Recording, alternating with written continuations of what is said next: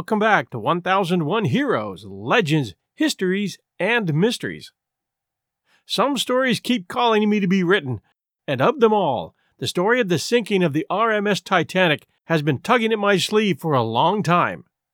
As I write this introduction, the date is April 12, 2019. 107 years, almost to the day, that the Titanic struck an iceberg in the North Atlantic, and that happened on Sunday, April 14th, 1912. On this day, Friday the 12th, the 2,224 passengers and crew aboard the prize cruise ship of the White Star Lines were two days at sea on her maiden voyage, which had begun in Southampton, England, and now was headed for New York City. Many of you are listening to this first of at least three episodes on the night of Sunday, April 14th, and the morning of April 15th, exactly 107 years after the unsinkable Titanic, the marvel of modern day engineering, sank. Our Titanic story begins here with an author interview, which I will introduce in a few moments, followed by our story on the mysteries that surround the Titanic. Was the sinking foretold? And the answer is a definite yes, in many ways. And also, a multi episode reading of a survivor's story, the book The Loss of the Titanic by James Beesley, which we're featuring at 1001 Heroes every Wednesday night starting this week. Check the show notes after this show for links. He began writing one week after the sinking, and his eyewitness story is incredible. This is a huge story to tell, and it contains hundreds of different smaller stories safer to say thousands of stories, encompassing every category that this show covers heroes, legends, histories, and mysteries. And I've waited a long time to do it. Maybe fearing that I couldn't do this story justice with just one podcast. I think I was waiting for a sign. And that sign came to me from one of my favorite publishers, Regnery, a division of Salem Media Group with a request to take a look at a brand new book titled The Last Night on the Titanic Unsinkable Drinking, Dining, and Style by Veronika Hinke.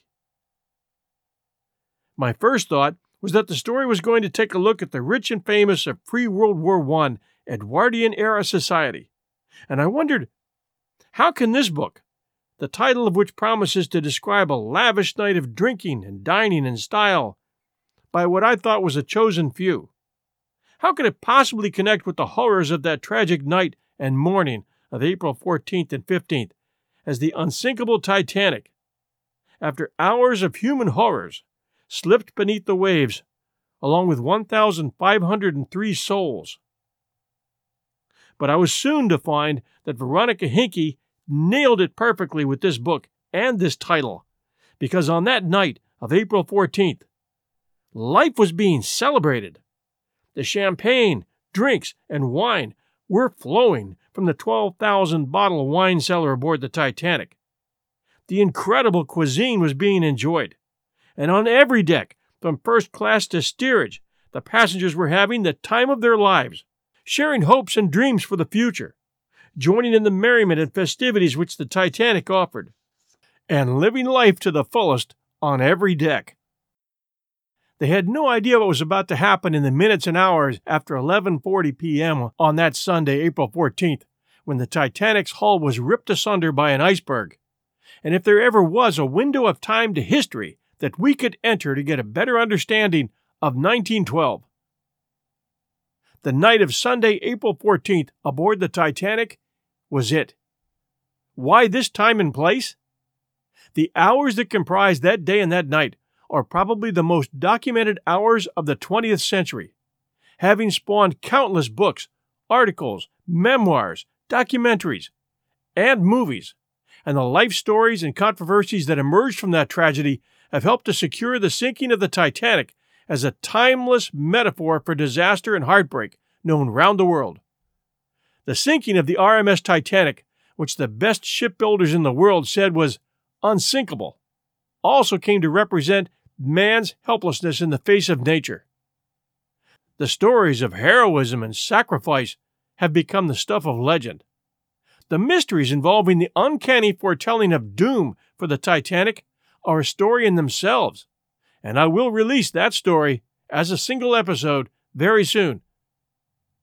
Today's episode features a very interesting interview with author Veronika Hinke that helps us enter that precarious window in time by joining the passengers of the RMS Titanic at the dinner table as they enjoyed life and hopes for a future that for many was about to change forever. Our slogan at 1001 Heroes is that we make history come alive, and Veronika Hinke is going to help history come alive right now. We're very proud to have with us Veronika Hinke. Veronika, how are you doing today? I am great, John. I'm really looking forward to talking with you. What inspired you to write The Last Night on the Titanic and also tell us a little bit about, about your background? Well, I it, my background has a lot to do with why I wrote this book. I have a background as a features and food reporter, and in looking at the different chefs and home cooks throughout the years, it, it's always been one thing at the core of every story. At the heart of every story, John, it's about the people, you know, and learning about other things about them and their lives. Um, in this case, there was just a great example of that throughout the book.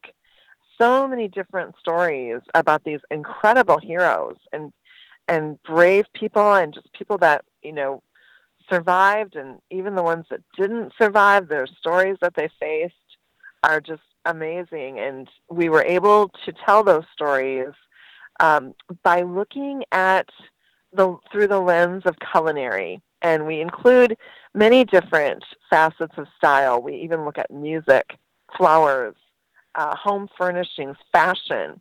But the the real crux of this book is the food and the drinking, the cocktails, the champagnes, the wines, and we were able to um, include people who tucked away menus, people who wrote letters home.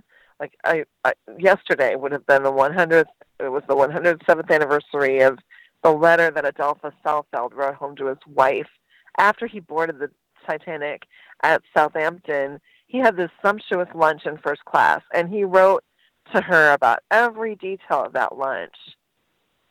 So we were able to look at those things and we extrapolated a little bit beyond, you know, where the menus, where there were gaps in, you know, all the details about all the different foods. We looked at restaurants at the time and what they would have been serving. So I went back and looked at recipes and, and menus from Delmonico's in New York City, for example, and from uh, Antoine's in New Orleans, places that you know were also at the height of style during the Edwardian era.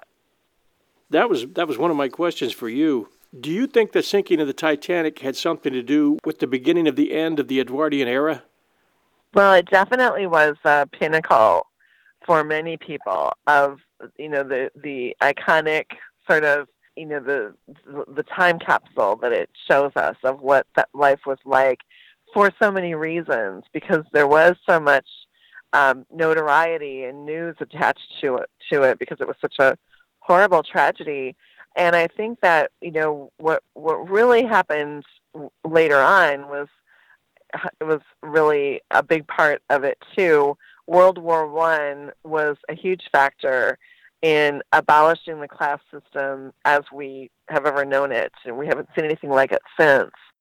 And I think that this was probably the most newsworthy thing that happened around that time period, or one of the, the most, probably the biggest news story around the world during those years. So, um, a combination. I think it was just sort of like a many com- many factors in combination that um, make the Titanic sort of a you know I called it a pinnacle of of what life was like, the height of that lifestyle.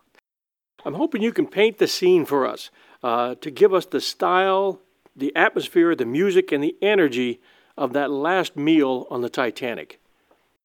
Well, you know, for those of who've watched the movie by James Cameron, the Titanic movie, he really nailed it. It, was just a real um, festive environment in all the classes that night. And in each class, first, second, and third, there were significant things happening. There, there was a lot of gaiety, and especially in steerage and first class.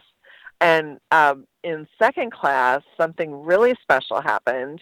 A group of friends, people who had become friends on their journey, unknowing that, not knowing that this would be their the final night for many of them, and not knowing the amazing disaster that they would face within just a few hours, they wanted to have a hymn service. And it wasn't scheduled, John. It was something that they just wanted to do, and they they um, got together and they asked Lawrence Beesley, who was a English journalist who was on the trip in second class.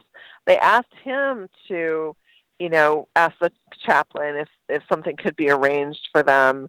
Uh, that's how devout these Christians were in second class. That This group that got together, they they really wanted to um, to drum this up. They they wanted to have a, a hymn service, and so many of the hymns were hymns that they sang that were um, they had the same theme of what they would soon face. Oh, that's, of yeah, it's amazing. Maker.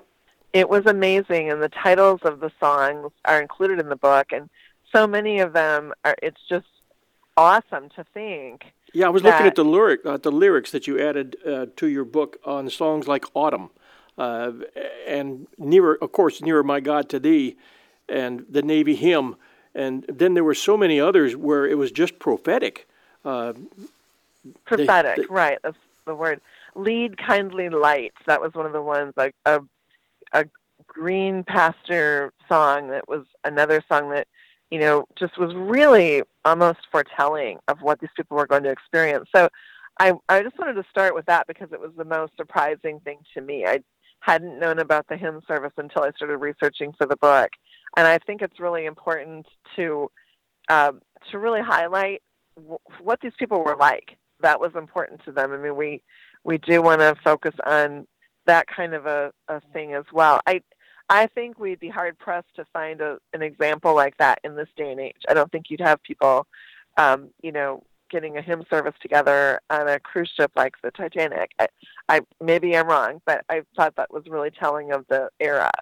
Um, and then in first class, the the real big story of that night was that there was a retirement dinner that only a handful of couples were invited to, even though it was in the midst of the first class dining room. So um, all around this private group, there were individual diners who were not a part of the party, but it, the retirement dinner was for Captain Smith. This was going to be his uh, last voyage. If another incredible irony that I cannot believe that he was going to retire after he got back on this crossing when he returned from the United States. He was going to retire, and so the Wideners of Philadelphia planned a beautiful dinner for him. And we don't know what was served that night, but we can imagine that it was likely a variety of things that are mentioned in the book. Um, we do know that there was a lot of gaiety, as I mentioned earlier. Some described it as the height of gaiety on the trip. It was the most festive night of the trip. There were people standing up in first class, you know, reciting toasts to the Titanic, and um, it was just a very excited night. Um, and around 9.30, 10 o'clock, most of the people retired to their cabins to go to sleep many of the male passengers went to the smoking rooms. Uh, in those days, women were not allowed, so it would be most, you know, it would be the men in the smoking room. So there were several people that were playing cards, sipping hot lemonade. They were, um, you know, sitting around drinking cocktails and hot toddies and um, nightcaps, which were popular at the time. And when people were awakened, it was around 1140 when the Titanic struck the iceberg. So um, that was when you know the tragedy began. Was when they started loading the lifeboats. At first, there was a lot of hesitancy to board the lifeboats. People did not think that they would be safe in a lifeboat. They thought they'd be safer on the Titanic. So they even asked people like Violet Jessop, a crew member, a young gal crew member. They asked her to board a lifeboat so that others would be inspired to follow her um, her lead, and then they would start to board the lifeboat. So it was really hard. They were hard pressed to get them filled, and that's one of the reasons that not all of them went out even close to full. There there were a lot of instances like that. And when we look at the loading of the lifeboats, that's when we really start to see people take the shape of a hero. That's when we see people that are just incredible heroes in the face of death, even. Would you share the story? It was a man and wife uh, who both were invited into the lifeboat, and yet they ended up leaving the lifeboat, and she gave her coat to their maid who stayed in the lifeboat. Who was that? What couple was that? Ida? That was, and... uh, yes, good memory. Ida and Isadora Straus of the Macy's Company. And um, this is a, a fabulous story for inspiration, and it's about love. And, you know, it, I think it would renew hope in someone who's ever been, you know, wronged in any kind of relationship about what the power of love and dedication with this couple. Uh, she, of course, is one of the wealthiest women in, in the world, one of the wealthiest women on the ship. Um, she was offered a seat in a in a lifeboat. She was a first class passenger and uh, was ladies first, ladies, women and children first. And so men stood down. Many men did, and you know, even John Jacob Astor IV, probably the wealthiest man in the world at the time, did not get in a lifeboat even though there was a seat open, he could not take it. And Ida turned to her husband and she said, I am not going. I love you so much. And if, you know, where he goes, I go, she said. And they stayed on the deck until the waves swept them away. Beforehand, she gave her fur coat to her new maid. She had just hired her new maid. And what, this was the first time they were getting to know her. She was traveling back from Europe with them. Now, years later, the maid tried to give the fur coat back to a daughter of the Strauses, and her daughter said, it was either a daughter or daughter-in-law, I think it was one of her actual daughters, she said, no, my mother would have wanted you to keep this coat. You know, even knowing how much coat, how much this coat would be valuable with the notoriety in the in all around the world about the Titanic. She said, please keep the coat.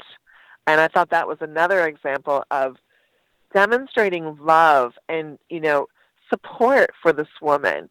That she did not need to give her that coat and she did not need to her daughter didn't need to let her keep it. It's just a beautiful story.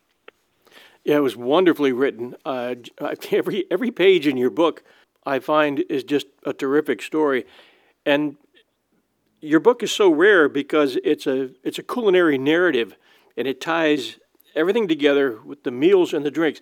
Tell us a little bit about Colonel Astor and his uh, activities on the ship that night, and also how the um, how certain drinks came from his efforts.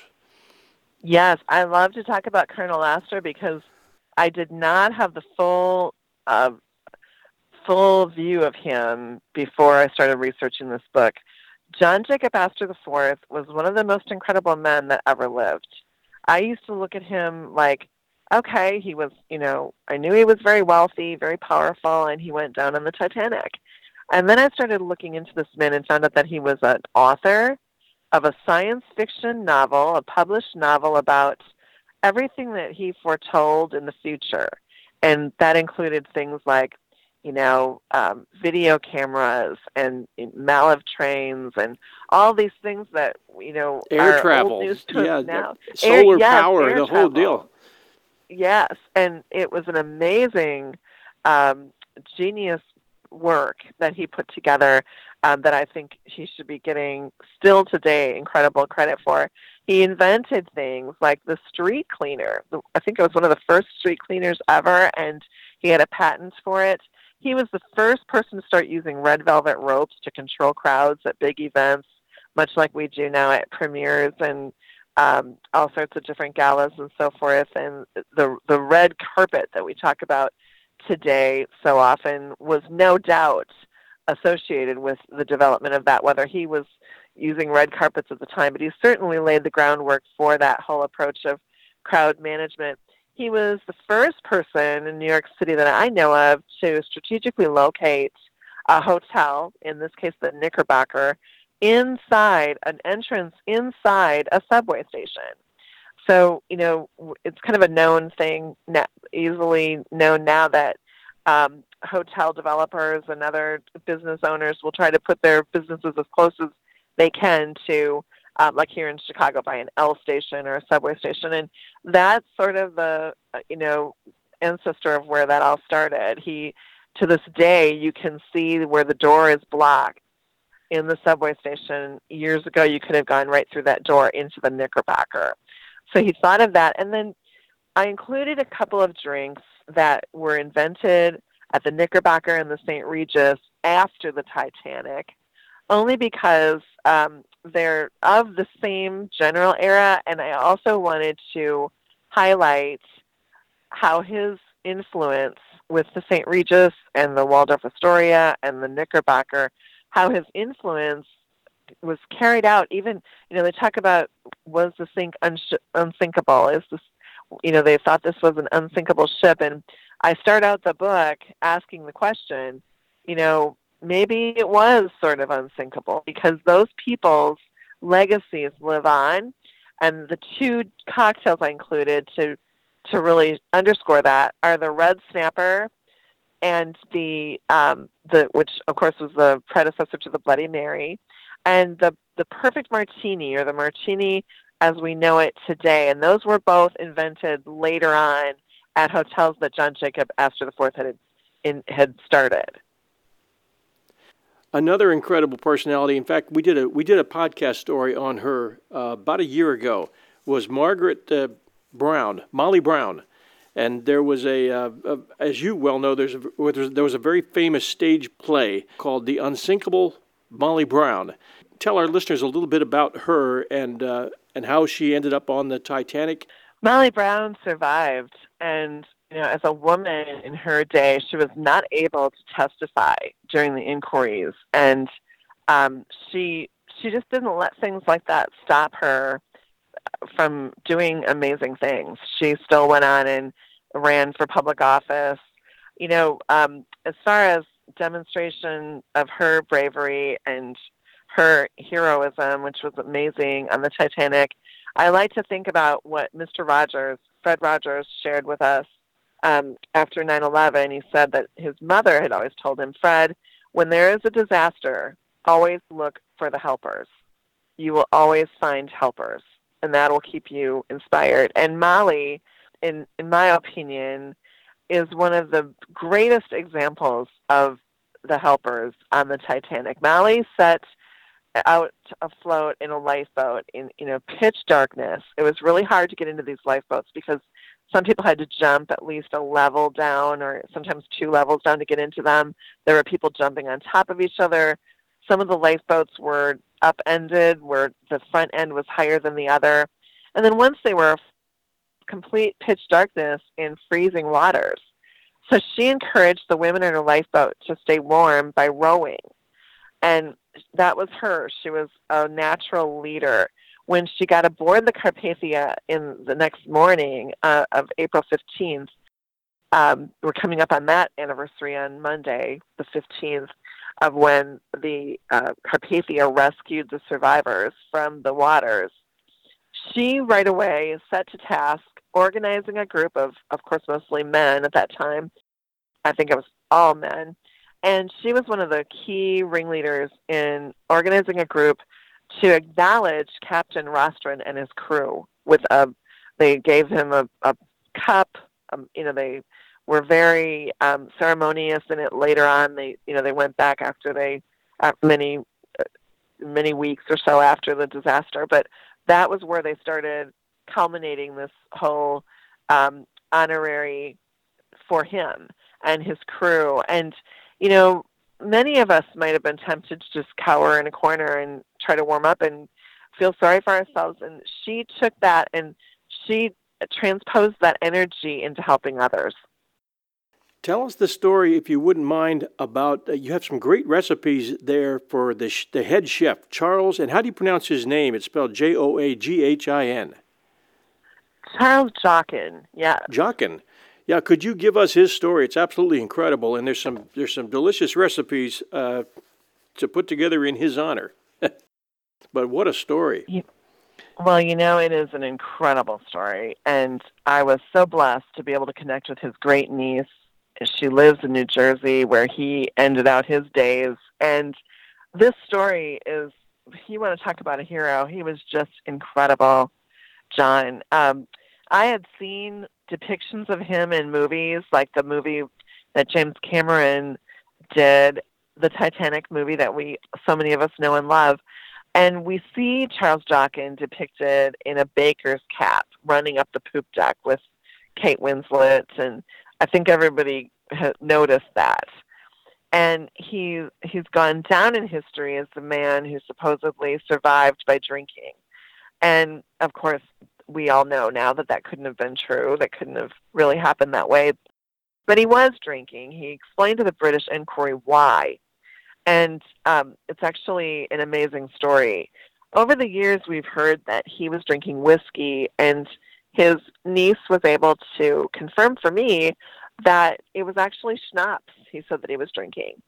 And she also told me that he was a fabulous French pastry chef so he was the chief baker aboard the Titanic, but you know, just to get a job on the Titanic, especially during a coal strike was going on in at the time, and so it was really hard to get a job at the sea. And Charles Joughin had been getting jobs at on the ocean since he was a little boy. He was not able to go to school because he had to leave school to go to work on the seas full time. Can you imagine? you know, this little boy. And um, then he ended up learning how to be a French pastry chef, and he would make fabulous cakes, christening cakes, and so forth for his family um, with beautiful uh, blown sugar toppings, and he would make lovely chocolate eclairs he liked to make and mincemeat pies. And um, he was just a really great uh, baker, uh, pastry chef. And he got this job aboard the Titanic, like many of the staff. He had come from Titanic's sister ship, the Olympic. He had been on working on the Olympic. So he had had a few experiences in his career of disaster at sea, not nothing like the Titanic, of course, but other near misses or close calls. And so he knew to check his lifeboat assignment it was 107 years ago today, John, that Charles Joughin stopped in his bakery and looked at the crew assignments for the lifeboats and noted which lifeboat he was to man if there was a disaster. And sure enough, three days later, on that Saturday night when the iceberg struck at 11:40, he heard it. He was in his bunk. He was resting. He went up. He right away went to his checklist. He got his um, the bread loaves loaded. He got his crew up, got them to load the lifeboats with bread, um, and then he went to help load the lifeboats help get people into them. And when it was time for his lifeboat assigned, his assigned lifeboat to leave, he did not receive the command to board that lifeboat. Now, can you imagine knowing this is his only hope of getting off this ship? At this point, they know this ship is not going to make it. So that is when, as he told the British inquiry later, that's when he went downstairs to his bunk to have a nip. And um, that was, he might have had a jerry rig still. A lot of the crew would have had um, stills in their rooms. As a baker, he would have had access to yeast, berries, and other fruits, plenty of different ingredients to, to do something like that. So then he comes back upstairs and he sees that all the lifeboats are gone. And he looks at the deck chairs. And this is where I'm inspired. He says to himself, I'm going to throw all these deck chairs, It's really like just lumbering, heavy deck chairs. I'm going to throw them into the water. And then maybe I'll have one I can hold on to when I'm in that water. And that's what he does. And he's completely worn out from that, goes to have a drink of water, and then he notices that that rush in the James Cameron movie of people running up the poop deck that actually happened just like that and he was swept up into that group and then the waves carried him away he tried to get on a lifeboat once he was in the waters and he couldn't get on a lifeboat he found one overturned lifeboat with just way too many men on it he he noticed a cook that he knew and it was um, a cook by the name of Maynard. He held out his hand, and he held on to Charles's hand. And then a little while later, they heard somebody yelled, "We have room for ten more." And he said, "Let go of my hand." And he swam over to the lifeboat, and eventually he made it on the Carpathia. When he got on board, he said he, he said he was so frozen. The, the water was so cold. He had tread water for two hours, even though he said his hair didn't even get wet. Now the water the water was 28 degrees, right? Right. And he was right. wearing and he was wearing a waist belt uh, vest. Yes, and he said that it helped him so much that he didn't even get his hair wet. And then he said they popped me into the oven like one of my own pies. and um, he told his nieces and nephews later that he knew it was an iceberg because he saw a polar bear and it waved at him. Yeah, always uh, always telling the story without the horror, right? To his yes. to the little ones after. Yes. And and can you imagine uh, yeah, how how would you handle that when you have little ones that are looking up to you and you have to tell that story? It's just remarkable. Yeah, that's it's an incredible story. And he suffered further tragedies, did he not? I believe his his wife died in childbirth. Yes, his one wife died, and then he remarried and uh, was living in New Jersey when she passed away. And if, believe it or not, you know, for years after the Titanic, he went back to the only job he ever knew, and he was at sea for many years after the Titanic. When it comes down to the final moment, there are no classes. Uh, there are only there are only heroes. Who, in your opinion, were the real heroes you know, the first person that comes to my mind is Archibald Butt, who was the aide to President Taft. And time again and again, we heard stories of how he would help ladies get into the lifeboats. And one of the ladies who was also there on the ship from Washington D.C., like Archibald Butt was, uh, but they didn't know each other. I don't believe they. I don't think they knew each other very well. But she recalled that he got her into the lifeboat and tucked a blanket around her, and she said it was just like he was getting her ready to go on a motor car ride. And that was really touching to me because I thought, here this poor man knew his fate. He knew what was going to happen to him. And he still found the strength to tuck a blanket around a lady that was going to probably survive. Um, or, or maybe he didn't know what would happen to her, and you know, he he really did feel protective of her, but um, I think he was a gentleman to the end in a way that you know is definitely inspiring to us. What was the story about the lady who uh, was out in a partially filled lifeboat, and because they were afraid that they were going to get sucked in by the by the by the downward spiral of the ship and the vacuum created there, they rowed further out rather than going in to pick up uh, people who were still treading water. And she had offered the people rowing that boat money. What was the story on that? And and did she did she get that reputation uh, unfairly? Yes, definitely. And that's one of the things I was happy to be able to feature in my book. That was Lady Duff Gordon, Lucy Duff Gordon, and her husband, Sir Cosmo Duff Gordon and they were from London. She was a fashion designer, one of the most, you know, prolific fashion designers of the day. And recently, some letters were found in the attorney office in England, the attorney that represented them, that have vindicated them of all claims. For years, this poor couple was scorned because they were accused of offering money to the crew that were rowing their boat to row faster and row away from the Titanic because they were afraid of the suction. That was a huge concern to all of these people in these lifeboats was the suction when the Titanic finally went under. When in fact, what we find out is that they were just doing what anybody would have done. The lifeboats were sent out not completely full in many cases. And in their case, that was what happened. They actually gave money to the crew when the money, the, sorry, the crew told them, you know, we lost our jobs tonight. I was going to make X amount of money on this trip and then come back, and now I'm out of work and there's a coal strike. So the Duff Gordons were trying to be kind, and they were trying to be generous, and somehow out of the nightmare of that night, that got twisted, and they became demonized for trying to do something nice. And I think that's a good reminder to all of us today not to jump the gun on here if you hear a story like that. You know, don't always assume that what you hear is the truth. That's a great lesson.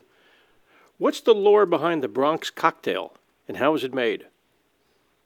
Oh, well, the Bronx cocktail is just one of my favorites because, well, first of all, it was invented at the Waldorf Astoria, which was the hotel that was owned by John Jacob Astor IV, and of course, his cousin. And um, the Bronx cocktail I love because it has a little orange juice in it. And I, I have a, a little back and forth going with Frank Caiafa, who um, is one of the contributors in the book, and he contributed a few of the Bronx recipes.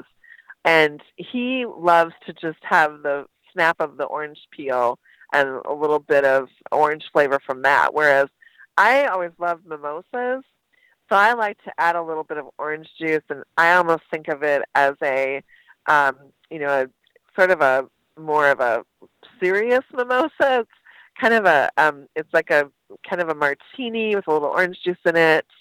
And um, I love the story of how it was invented. The story goes that um, somebody created this new drink at the Waldorf Astoria, and when they asked what it would be called, they the person that was trying to think of a name had just been to the Bronx Zoo, and they thought of how you know when people drink too much, they sometimes become like the the animals at the zoo. So they the that's where the um, story go is.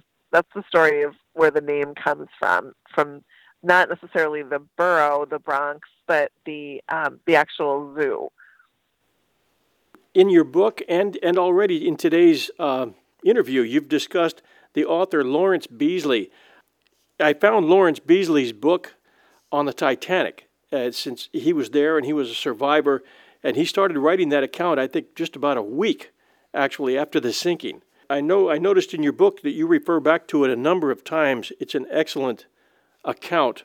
I wanted to ask you what your favorite, what bit of knowledge he shared, if you can recall one that you thought was your favorite unknown to you piece of knowledge?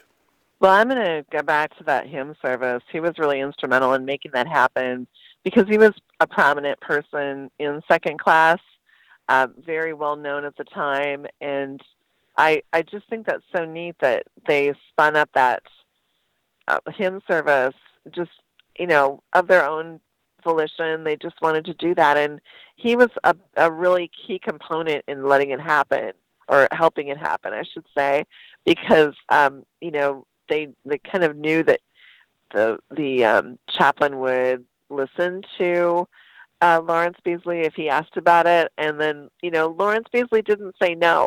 That's another lesson I learned in researching this book is the wonderful things that can happen by saying yes. You know, he said to them, "Yes, I'll ask if it's okay if we have this hymn service, and I'll get it organized."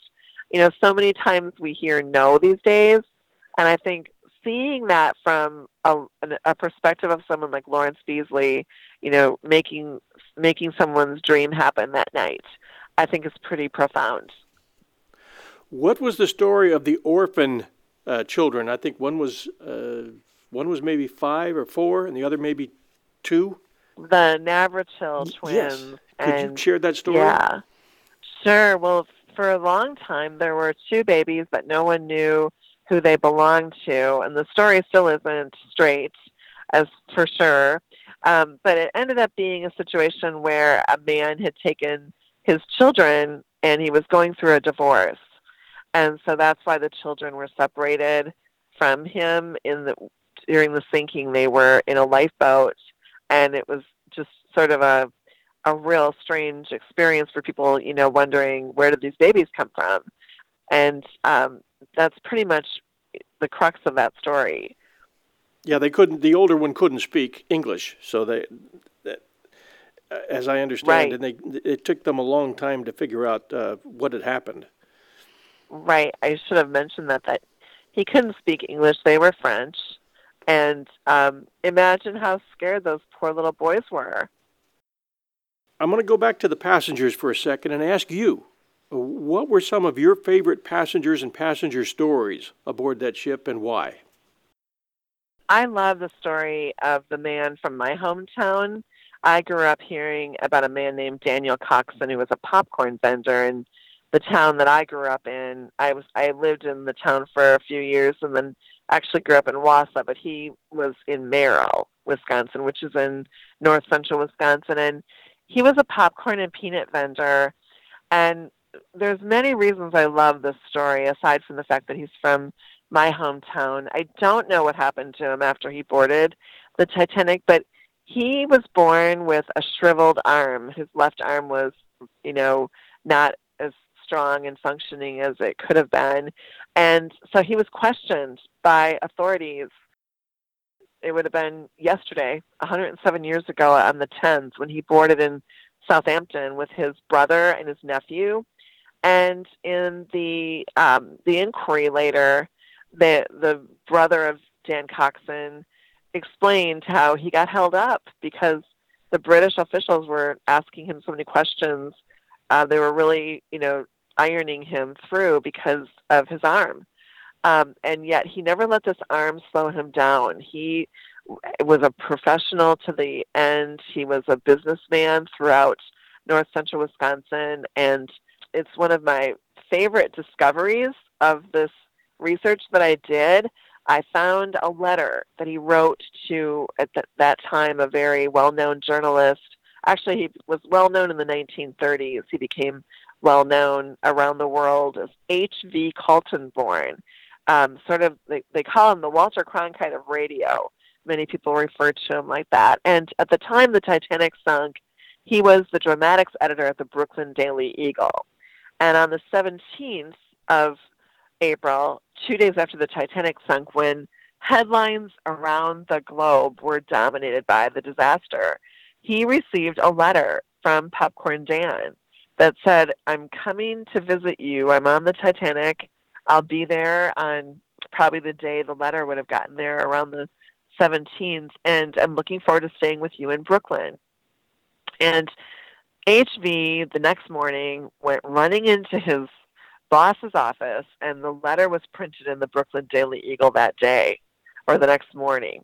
So um, I love that story because um, it's about two men. H.V. Kaltenborn was also from my hometown, and it's about this friendship of these men who, um, you know, were going to meet up after the Titanic landed and uh, docked at uh, Chelsea Piers in New York City, and um, I just I think that's such a neat story. There are so many stories, eh, and listeners out there, I'd like you to know there's so many stories in this book that our conversation today barely scratches the surface. But it, it's informative. It's uh, it's a real window to history. And it just makes it fascinating because there's so many great stories here. You shared your favorite passenger story. What's your favorite crew story? A, a member of the crew. Well, I uh, my favorite is the Charles Joughin story by far. Um, I but I also love the story of Ed Wheelton who saved a, a handwritten crew menu, and I, that was really helpful to me because I wanted to be in, inclusive of the crew and you know all sorts of different menus, not just the one first class dinner menu that everyone has celebrated so much especially since the Rick Archbold and Dana McCauley book, The Last Dinner on the Titanic, it, it really set the spark for people around the world to recreate that last first class dinner. But I really wanted to expand and show a variety of different menus. And the Ed Wheelton handwritten crew menu was amazing. And also the sea trials menus. You mentioned the plover, and that was served on April 2nd to the crew after the sea trials there were sea trials on April 2nd and on April 3rd, and on each day they had a fabulous meal. Um, and one of the meal items on the second was the plover, and I thought that was really neat and telling about the crew and the chefs that they thought to have a, a seabird. Plover is a seabird, and it was a wonderful way to honor these men who had they had dedicated their lives to working on the sea. You know, uh, there were three classes on that ship: first class, second class, and third class. My wife always tells me I have no class, uh, and when I looked at the when I looked at the menus uh, from the top to the bottom of the ship, I actually, if I could have, I would have gone down to third class and eaten there. I absolutely love uh, some of the items that they were uh, that they were enjoying down there. Could you kind of explain the difference between the meal offerings between first class, second class, and third class? Sure. Like in one of the things we saw, we see in um, third class is tripe, which is the stomach of a cow, and it's cooked down in the recipes that we include in the book. It was just tripe and onions on the ship, but we've got these more doctored up recipes in the book. We sort of did a study on tripe with a couple of different recipes from contributors around the world. And it turns out this is a fabulously honored recipe in many families. They, these turned out to be heirloom recipes that I was able to track down. And so tripe is really interesting. There's also the the gruel that was on the third class menu, and just the sound of it today, I think you know it, it it definitely must have taken on a whole different connotation over the years because for that to be on a menu now it would be unheard of you know but at that point it was it still had not um received such a you know bad reputation. Um and it was on the menu then.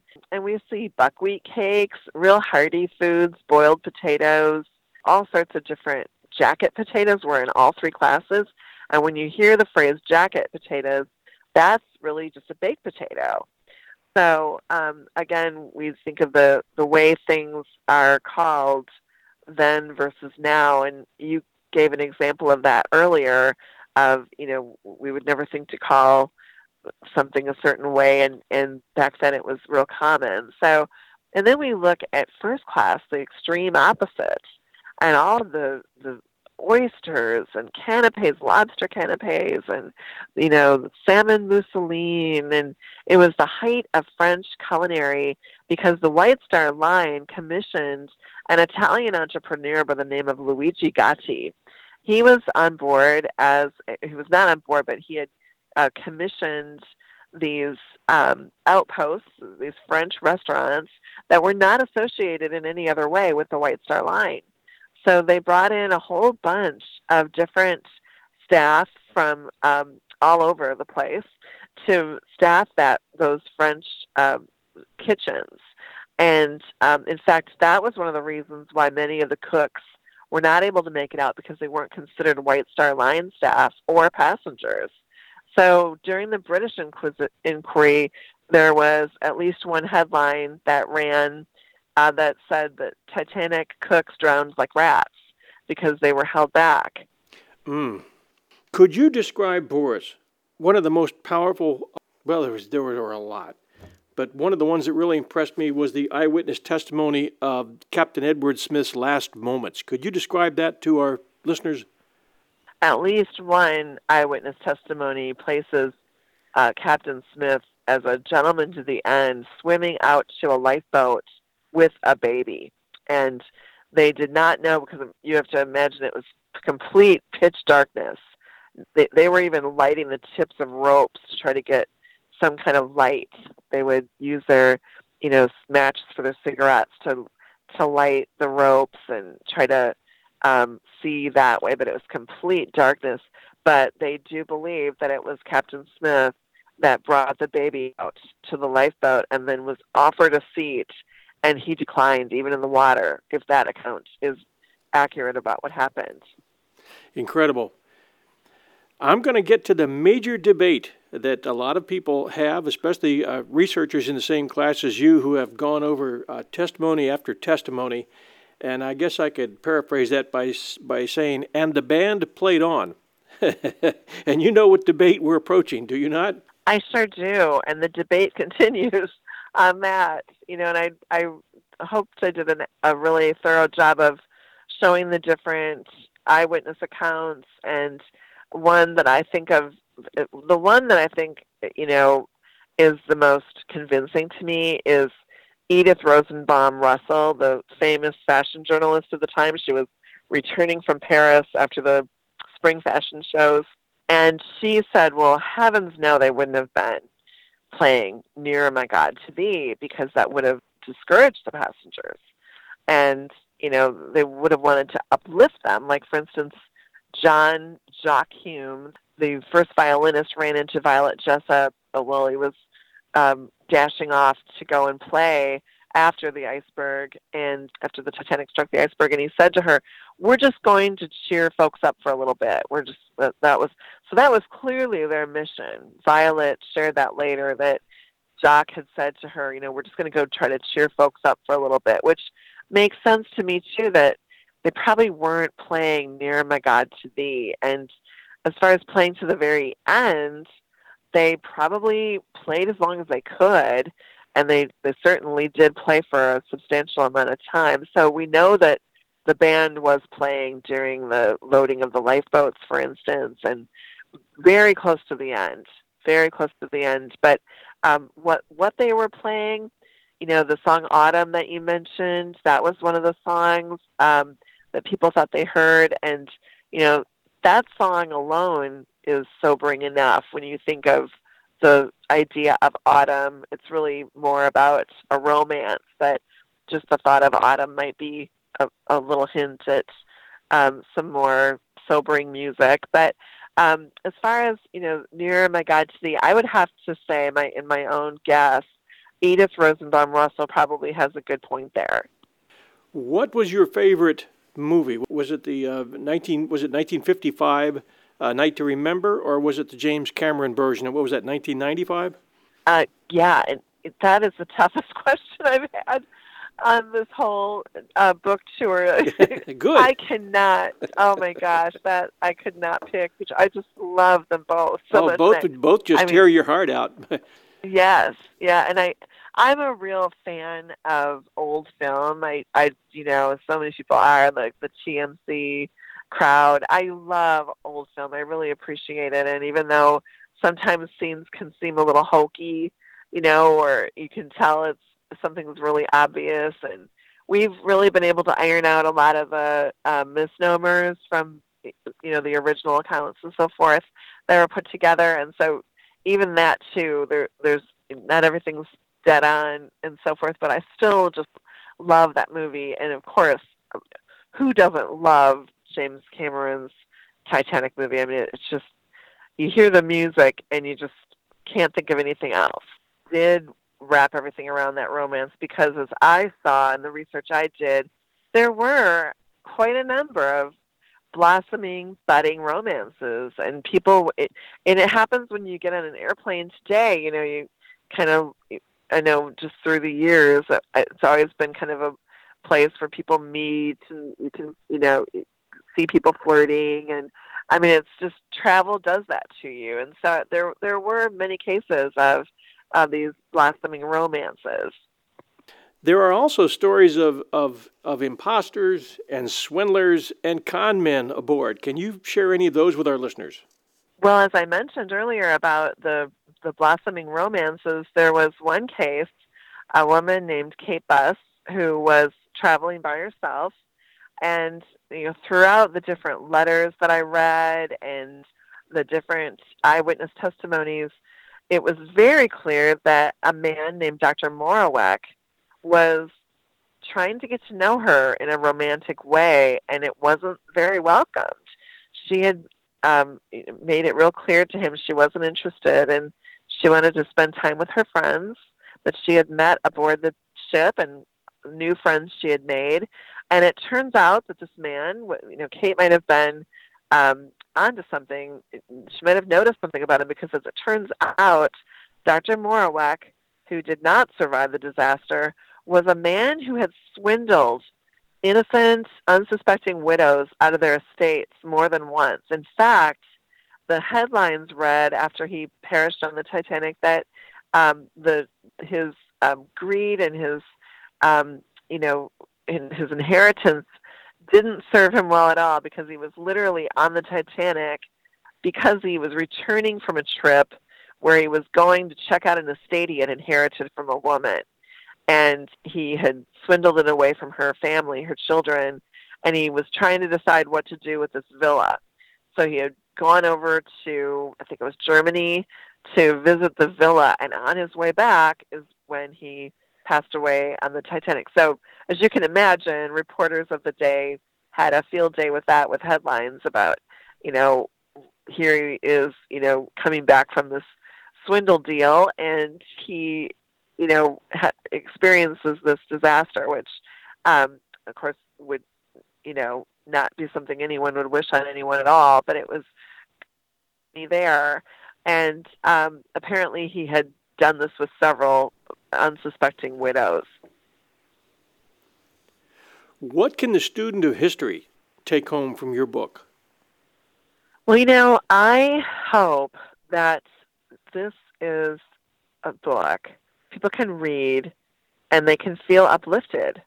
Even though it's a story about disaster and trial and tribulation and horrific experiences, these people were the wind beneath my wings while I was going through some of the most trying experiences of my personal life. My mother passed away suddenly and unexpectedly, and a few months after that, I was diagnosed with triple negative breast cancer. And I still had the book to get done. And I still had my job and everything else going on, other concerns. And someone reminded me, you know, when I was going through reading these people's terrible stories and writing them, you know, uh, putting them together into this book, a friend said to me, It's no that you're working on this book right now because these people are keeping you strong. They're providing you inspiration, and how, they did. How very true. Courage, heroism, love. Yes. I mean, it's all there Bravery. in huge doses. I mean, to read a quote from Dr. William Minahan of Green Bay, Wisconsin, who said, as he was getting his uh, wife and sister into a lifeboat, he said, Be brave. No matter what, be brave. And I would you know, read that while I was working late at night, sometimes, you know, way past midnight. And how can you not be inspired by that? First of all, I want to tell you how much I've looked forward to this and that uh, how much I've, I've loved uh, the chance to talk to you about this book. It's, it, it is inspiring, you're right. And there's so many, so many, many, many, many more stories in here, and I encourage all of our listeners to get a copy of this, The Last Night on the Titanic. It's out right now in hardback uh, by Veronika Hinke, H I N K E. And Veronika, could you tell people how they can get in touch with you and how they can find your book? I'm on Facebook. Um, I'd love to keep in touch through Facebook. I'm on Instagram and Twitter at Foodstringer, to, all together with no spaces or anything. And then you can purchase the book online at Amazon, Books a Million, and Barnes and Noble. It's also available in bookstores everywhere now. Well, I know it's going to do extremely well, and uh, I hope I get first shot at your next one because I know there's going to be more. Well, I really appreciate being able to talk with you, and it's been a joy. Thank you so very, very much for sharing your time with us today, and we all wish you uh, the best of luck in your personal life and in your author life. And uh, it's been an absolute pleasure having the opportunity to speak with you and to share you with our listeners. Thank you. Thank you, John. Okay, bye bye. Bye bye. Well, listeners, what a great person, what a great, inspiring story. I hope you all order a copy of her book. You're going to enjoy the drink recipes, the food recipes, and the story behind the story. And keep your eyes open for more episodes on the Titanic from 1001 Heroes. We're doing one called The Mysteries of the Titanic, which should be out soon.